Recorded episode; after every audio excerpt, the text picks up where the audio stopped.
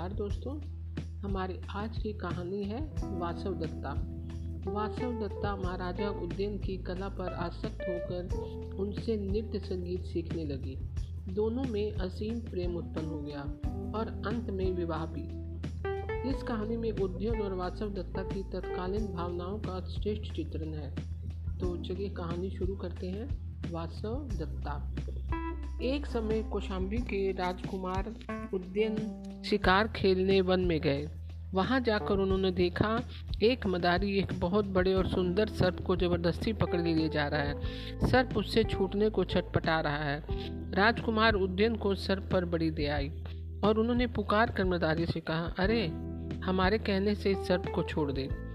इस पर मदारी ने हाथ जोड़कर विनय पूर्वक राजा से कहा, मालिक यह तो मेरी जीविका है। मैं बड़ा गरीब आदमी हूँ।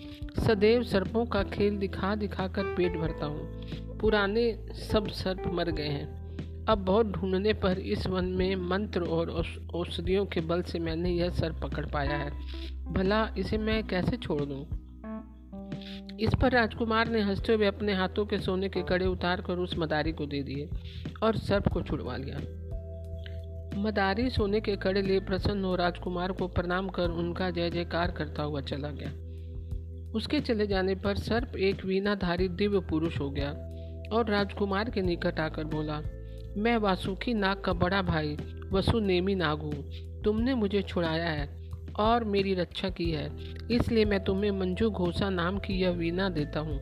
यह दिव्य वीणा है। मैं तुम्हें ऐसी विधि बताऊँगा कि तुम उसे एक ही काल में तीन ग्रामों में बजा सकोगे।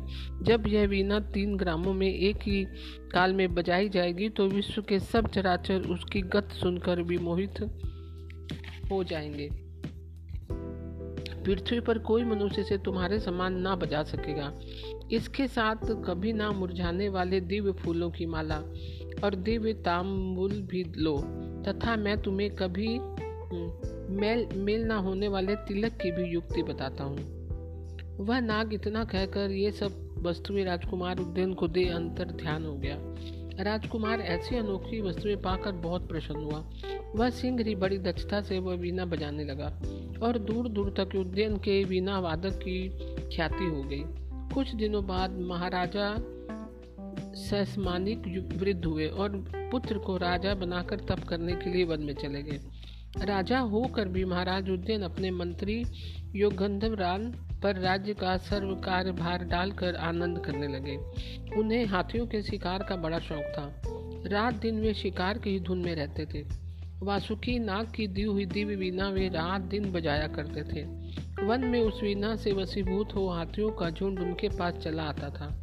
जिन्हें बंधवा कर अपने मंत्रियों के पास भिजवा कर वे खूब प्रसन्न होते थे। उन्हीं दिनों उज्जैनी में प्रघोत चंड महासेन नामक महाप्रतापी राजा राज्य करता था। उसकी एक कन्या बड़ी रूपवती और दिव्य गुणों से विभूषा थी। उसका नाम वासव दत्ता था। सरचंद्र की चांदनी के समान वह उज्जवल और हरिन शिशु के समान वह भोली थी। उसकी कांति हीरे के समान थी और सुकुमारता में कोई कुसुम उसके अनुरूप ना था। देश देश में उसके रूप गुणशील की चर्चा फैली थी। देश के प्रतापी राजकुमार उससे विवाह करने को लालायित थे। महाराजा उद्यन की वीणा वादन की कृति देश देश में फैल गई। वे कामदेव के समान सुंदर भी थे। उनकी यह कृति वासु दत्ता के कान में भी पड़ी।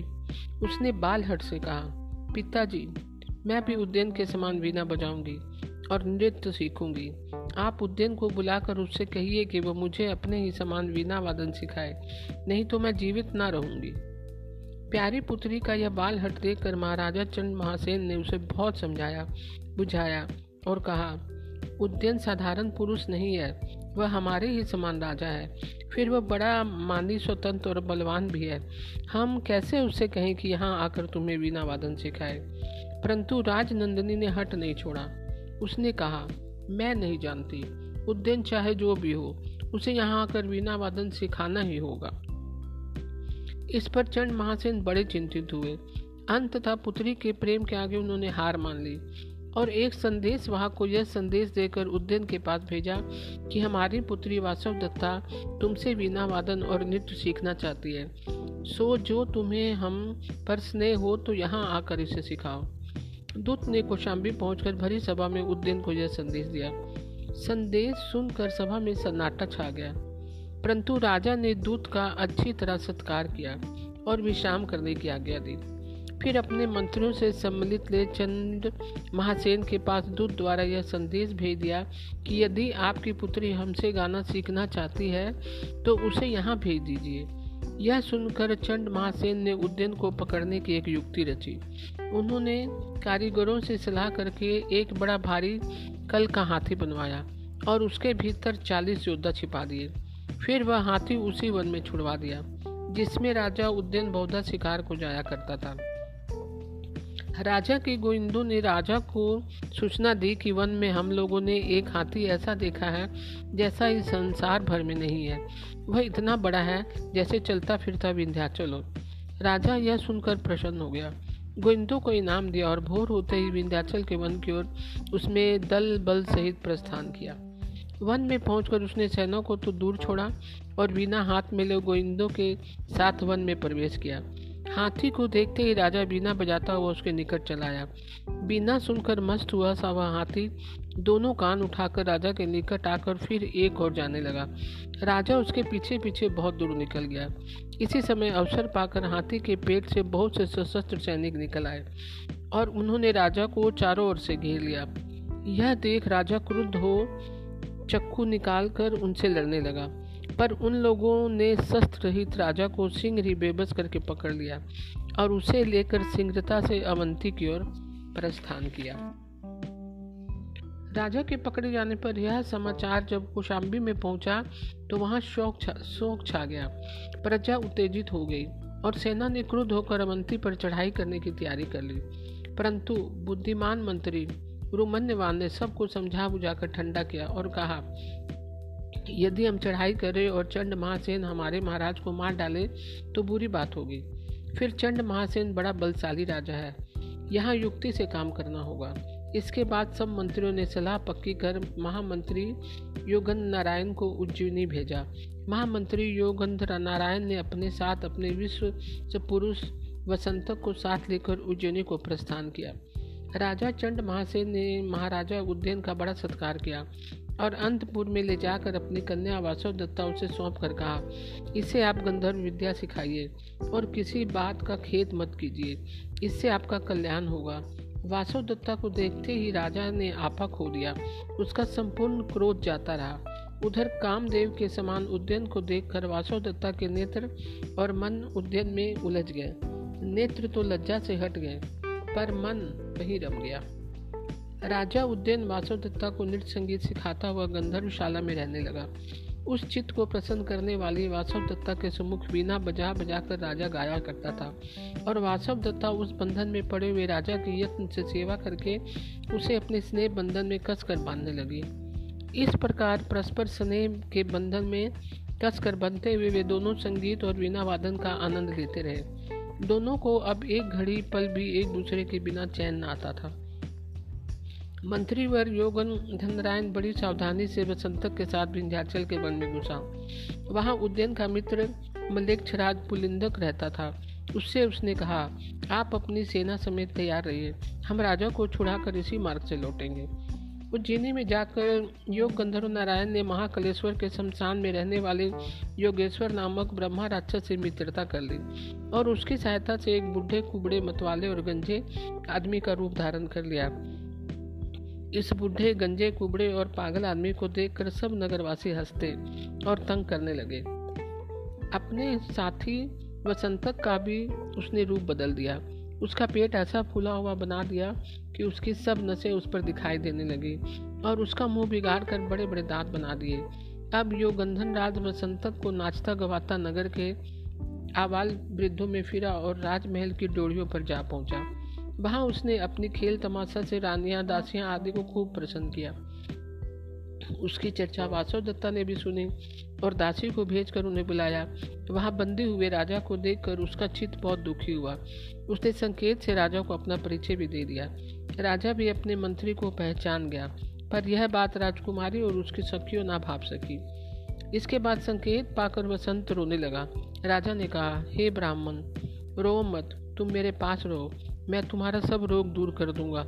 बसंत ने कहा, यह आपकी बड़ी कृपा है। बसंतक ने ऐसा स्नेह जताया था कि उसे देखकर राजा को हँसी आ गई। इस पर राजकुमारी और सखियाँ भी हंसने लगी। यह देखकर बसंतक भी हंस पड़ा। वासव दत्ता ने उससे पूछा, कि तू क्या काम करना जानता है? उसने कहा, मैं बहुत सी कथा कहानियाँ कहना जानता हूँ। इस पर प्रसन्न होकर राजकुमारी ने उसे अपने पास रख लिया। अब राजा और वासव दत्ता में चुपचाप सलाह होने लगी। वासव दत्ता राजा के साथ भागने को राज़ी हो गई। बसंतक ने कहा, राजा चंड आपको अपनी कन्या देना चाहते हैं, परंतु अपनी अकड़ कायम रखने को उसने आपको पकड़ा है। अब आप भी उसकी कन्या का हरण करके अपमान का बदला लीजिए। चंड घोत राजा ने अपनी पुत्री वासव दत्ता को एक हथनी दी थी। उसका नाम भद्रावती था। उस हथनी की चाल की बराबरी राजा के नाडागिरी हाथी की हाथी ही कर सकता था, पर वह हथनी से नहीं लड़ता था। हथनी का महावत आषाढ़क था। उसे योग योग धरायन ने सोना देकर देकर मिला लिया और राजा को संदेश दिया कि मैं आपके मित्र राजा पुलिंदक के पास पहुँच, पास पहले ही से जाकर मार्ग की रक्षा का प्रबंध करता हूँ। आप समय देकर हथनी पर सवार होकर कुमारी सहित भाग गए इसी योजना अनुसार देवताओं की पूजा के बहाने हाथियों के प्रधान को मध्य से मतवाला कर हथनी पर सवार हो राजा, राजकुमारी वसंतक तथा कुमारी की सखी कांचनमाला के साथ वीणा और शस्त्र ले रात्रि के समय भाग चले। मतवाले हाथी से परकोटा तुड़वा कर उज्जैनी से बाहर निकले। रक्षकों को राजा ने तलवार की धार उतार दिया। हथनी वेग पूर्वक दौड़ चली। चंड महासेन को राजकुमारी तथा राजा के भाग जाने का समाचार जो ही मिला, उसने अपने पुत्र गोपालक को नाटकगिरी पर सवार कराकर पीछे दौड़ाया। उसे राजा ने युद्ध में परास्त कर भगा दिया। हथनी ने रात भर और आधे दिन चलकर तिरसठ योजन भूमि पार की और विंध्यवन में पहुँची। यहाँ हथनी को प्यास लगी। राजा सहित सब के उतरने पर हथनी ने पानी पिया तथा मर गई। उससे राजा और राजकुमारी को बहुत दुख हुआ। उसने वसंतक को को आगे अपने मित्र पुलिंदक को सूचना देने भेजा। पीछे धीरे धीरे राजकुमारी के साथ और आगे चलने लगे। इसी समय डाकुओं ने उन्हें घेर लिया। राजा ने धनुष बाँध से उनमें से अनेकों को मारा। इसी समय पुलिंदक और योग योगंद नारायण सेना सहित आ मिले। पुलिंदक राजा को अपने गाँव में ले गया।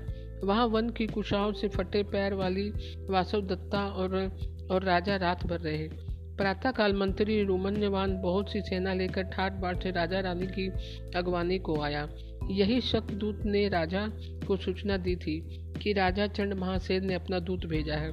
दूत ने राजा की सेवा में उपस्थित होकर प्रणाम कर कहा, महाराज, महासेन आप पर प्रसन्न है और उन्होंने कहलाया है कि सिंह ही गोपालक आकर अपनी बहन का विवाह विधिवत कर जाएगा। तब तक आप ठहरे। ठहरने को यो कौशाम्बी के दूत ने पुलिंदक के ग्राम में गोपालक के आने तक का प्रस्थान किया, जहाँ उसका खूब धूमधाम से स्वागत हुआ। राजा और रानी की समस्त पूर्ववासी जनों तथा सभागत राजाओं ने राजमहल में अभय थरना की। कुछ दिन बाद बहुत सा धन, रतन, हाथी, घोड़ा, खजाना लाद कर गोपालक आया और उसने धूमधाम से बहन का विवाह राजा से कर दिया। इससे उद्यन की समृद्धि चौगनी हो गई, तथा वह अपनी प्रेतमा वासव दत्ता के साथ सुख से रहने लगा। तो दोस्तों, आज की कहानी आपको कैसी लगी?